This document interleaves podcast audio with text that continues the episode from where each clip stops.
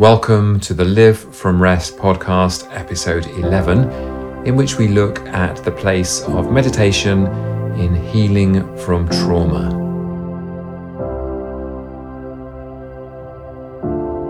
I'm Steve Smith, your host and the author of the Live from Rest app. Each week in this podcast, we take time to explore the ancient art of being. We host conversations, short talks, and reflections about how we can live from rest in a world full of busyness and distraction. Today, I'm going to play you a recording I made a few days ago over the phone using Zoom, in which I interviewed Giles Lascelles. Giles Lascelles heads a charity or a not for profit organisation called Breakthrough based in the southwest of the UK. Meditation is one of the tools that Giles uses to help survivors of trauma. A few years ago, I met Giles when he came to speak at a conference that I was organising. I run a, an organisation helping people deal with addiction.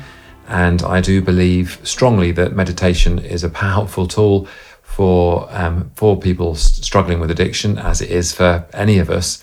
And Giles came and gave some fantastic insights on the art and practice of meditation. So I'll play you our recording.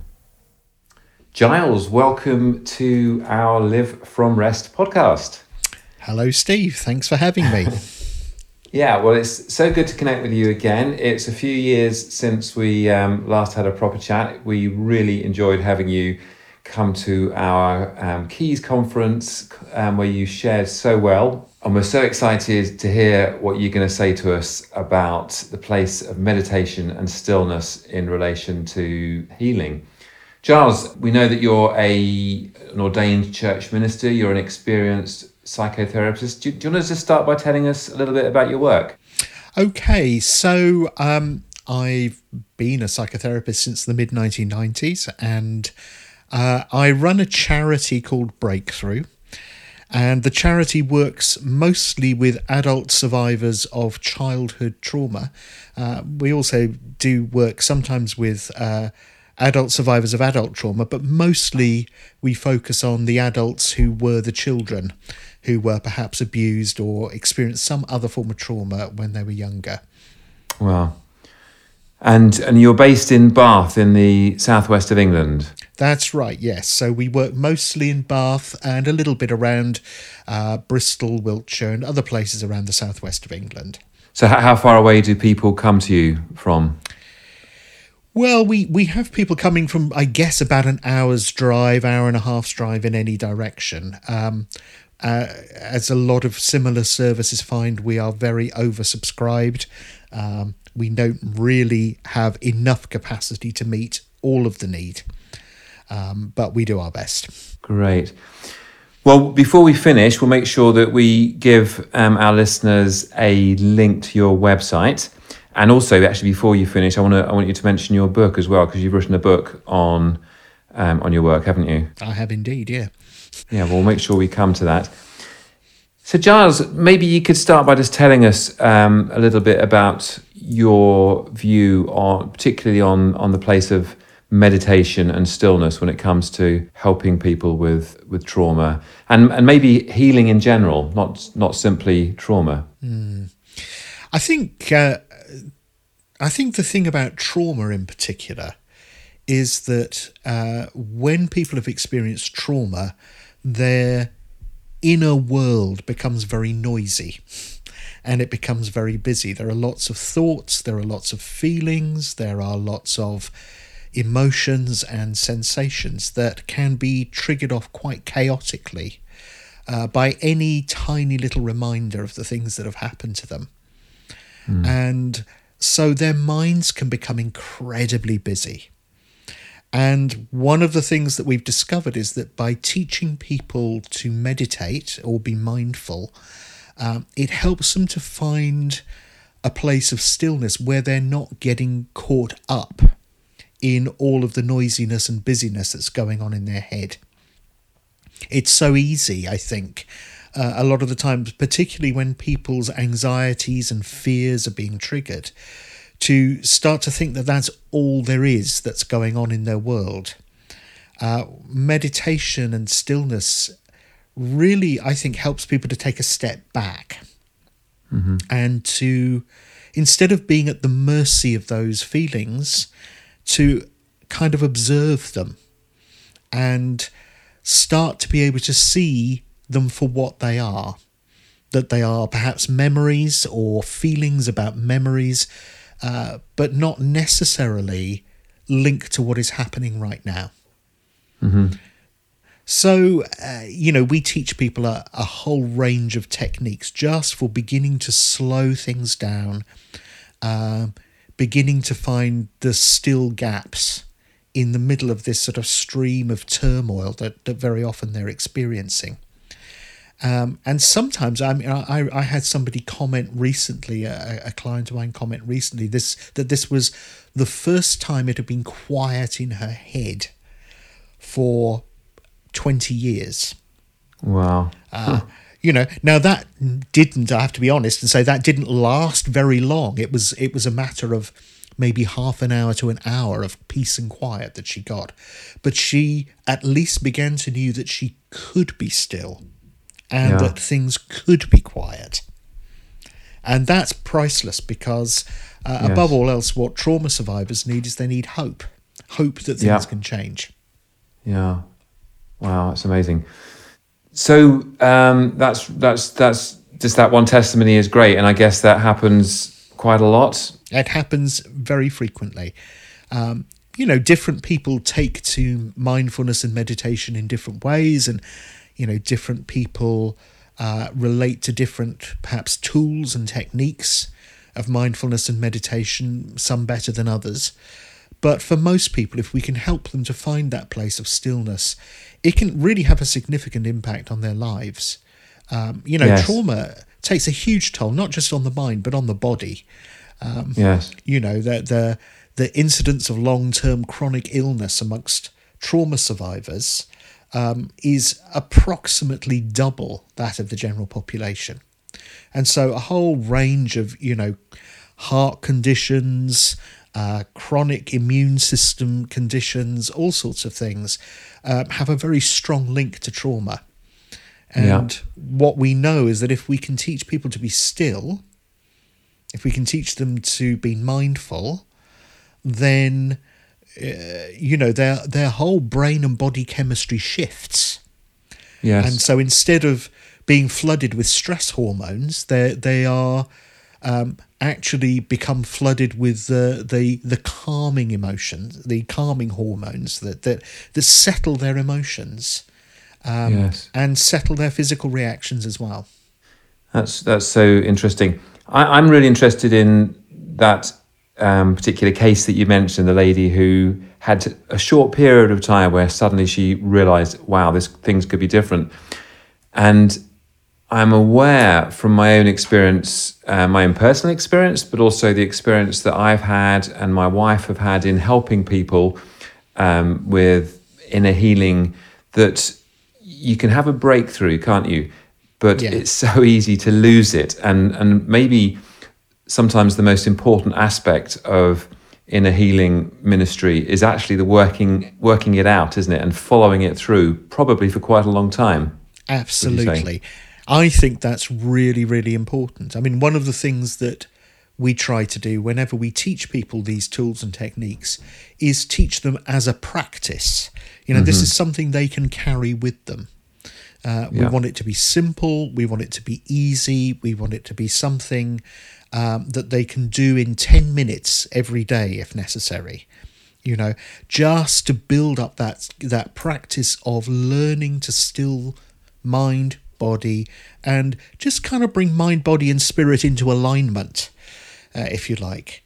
Uh, and the more that they gain practice in doing that, then the more they're able to do that in in the stressful moments. Uh, the more it becomes their default. Uh, so it's not just something that happens in their 10 or 20 minute uh, time of sitting, uh, being still in the morning or in the evening or whenever it is they do it. It's, it's, it becomes kind of a learned response. Um, Yeah. That instead of, instead of panicking or uh, instead of um, uh, having their usual emotional reactions. Somehow they they learn to default to this stepping into this place of stillness and quietness. Yeah. But it, I mean, I know it does take a lot of practice, doesn't it? It certainly does. I mean, I've been, I've been doing this for probably longer than I've been a psychotherapist. So, uh, um, and you know, it's still not always easy when when life throws us a curveball. Um, you know, our our uh, our brain chemistry uh, fires off its uh, stress hormones, and we can find ourselves at the mercy of it very easily. Um, but I think what I've noticed over the years is that I can I can I've learnt to catch those reactions before they become overwhelming and Yes. to take a step back and just just kind of observe from a place of stillness um, Yeah. and which which always helps Absolutely. I like that phrase before they become overwhelming. Um, a couple of weeks ago, I did a session in this series and I entitled it The Fight for the Night is Fought in the Day. And I, what I meant by that was it's best to prepare for the storms that sometimes um, hit us in the nighttime. The, the phrase you just used is, is, to, is to practice this practice this um, discipline, if you like, before things become overwhelming. And that's sometimes the hardest time to do it because you, you my, my own particular experience is that I've used meditation to really help me sleep a whole lot better. And when things are going well, it's very easy to to slacken off, isn't it? And then and then things happen and it all becomes overwhelming again and it's and then you, it's not too late but you've missed a good opportunity to to protect yourself from from the the stress that comes when things get overwhelming Absolutely right. I, I, I think that's so true.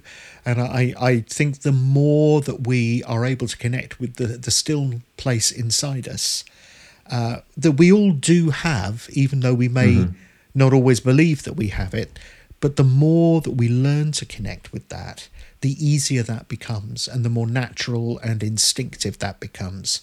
brilliant. So Giles you're you're a Christian minister. I I- I'm, I'd be interested in knowing how many of your the people of your clients how many people that come to you come as Christians or do you have people coming without a faith background? We have people coming from all backgrounds. I probably i i would guess it's about 50 50 um we you know a lot of people have heard of us as a as a christian organization and so we will get people referred by churches uh, people who will choose to come to us because uh, because we are christians but we also have people come to us simply because they've experienced trauma and they need some help Sure. My approach with meditation, and certainly with with regards to our Live from Rest app, is to help people to find a place of stillness, and from that place of stillness, to connect with God and to connect with a biblical truth or some aspect of God's love. Is is that the sort of thing that you seek to do? Yeah, very often we will do that. I, I think uh, we will first teach the, the tool and the technique of mindfulness, but Yeah. we will, if people are open to it, we, you know, we don't push it on anybody, but if people are open to it, we will talk about the role of spirituality, we will talk about the role of truth. Um, Sure. We will teach them, you know, perhaps ways of being still that perhaps involve, uh, you know, repeating a little prayer. Um, it can be very simple, a line of scripture. Um, I know you and I, we've talked before about the Jesus prayer, a, a Yes. little Jesus prayer.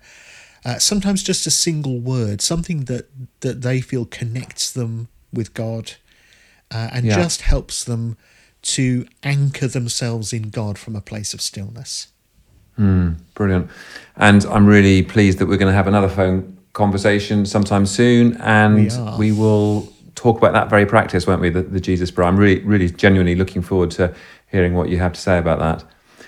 Charles, you, you've mentioned on your website um, that you yourself are a um, survivor of trauma. Yeah. Don't want to put you too much on the spot, but is there anything you want to say about your own experience, your own personal experience of finding healing? I think uh, for me, um, finding healing was very much bound up with faith. Uh, the journey started before I became a Christian. Um, so I, I place a high value on some of the psychological tools that I've learnt as a psychotherapist. But I also came to realize that without uh, a genuine connection uh, to something that is much bigger than ourselves, uh, the healing that we experience through therapy or anything else is likely to be partial and not complete.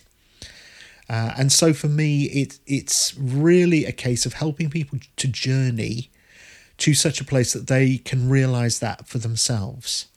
Now, Sure. I, I don't see it as my job to evangelize them if they're not already Christians, but I think it's it's my job to walk with them and to, in a sense, be the presence uh, of Christ for them. Yeah. You know, to be there and to manifest that and to demonstrate his presence and his love so that they are making a connection even if they don't know they're making a connection and that that's planting seeds i think that will bear fruit a long way down the line Brilliant. Well, Giles, I'm, I'm really pleased that we're going to be having a, another session and we're going to talk particularly about the place of, of um, the Jesus prayer and maybe other short prayers in, in relation to meditation. Just before we close, do you want to say something about your book and tell, tell people how they can access it? Okay. Um, yes, I'm. I have a book being published uh, on the seventeenth of October. Um, it's called Breakthrough: The Art of Surviving, and it's published by a wonderful Christian publisher called Instant Apostle. And they can uh, get hold of that from any good bookseller, or they can also buy it directly from us on our website. So our website is uh, www.traumabreakthrough, that's all one word, traumabreakthrough.org. Um, and uh, you'll find out more about what we do there, um, the work of the charity, and the ways that we support people. And as I say, we also have a little online shop in which they can buy a copy of the book, um, which hopefully uh, they'll find useful, whether they're a survivor of trauma themselves or somebody who's supporting survivors of trauma. Great. Well, we'll put a link to your website on the um, on the blurb that goes with this podcast. Um, we've got a lot of listeners in America and other parts of the world, so I believe if they can't get hold of a physical copy of the book, they can get hold of a Kindle version. Is that right? Yeah, they- it's, it's released on Kindle as well. Um, so they should be able to get hold of it that way. And you know, hopefully at some point in the future we'll we'll do a, a US edition, but uh, that remains to be seen. Great.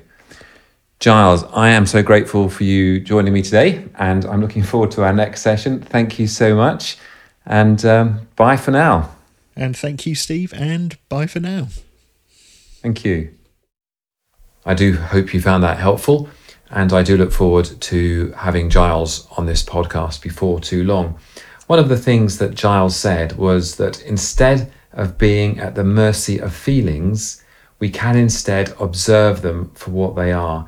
I think that's a really great quote. I'm going to say it again. Instead of being at the mercy of feelings, we can observe them for what they are. And that means we can decide not to be ruled by them. And that really is where the practice of meditation is so powerful in helping us to deal with negative moods and emotions and thoughts. So I really encourage you to engage in meditation. I do hope that you um, are familiar with our app, Live from Rest. If not, you can download it from the App Store or from Google Play Store. One of the categories of meditations that we have is mindful, called mindful.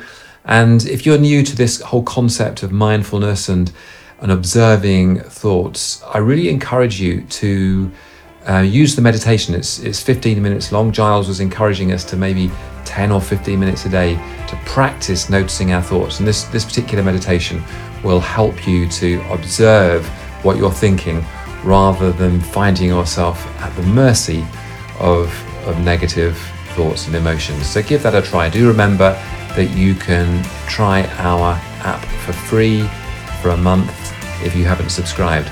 So, again, thank you so much for joining us, and we look forward to being with you again in a week's time. Bye for now.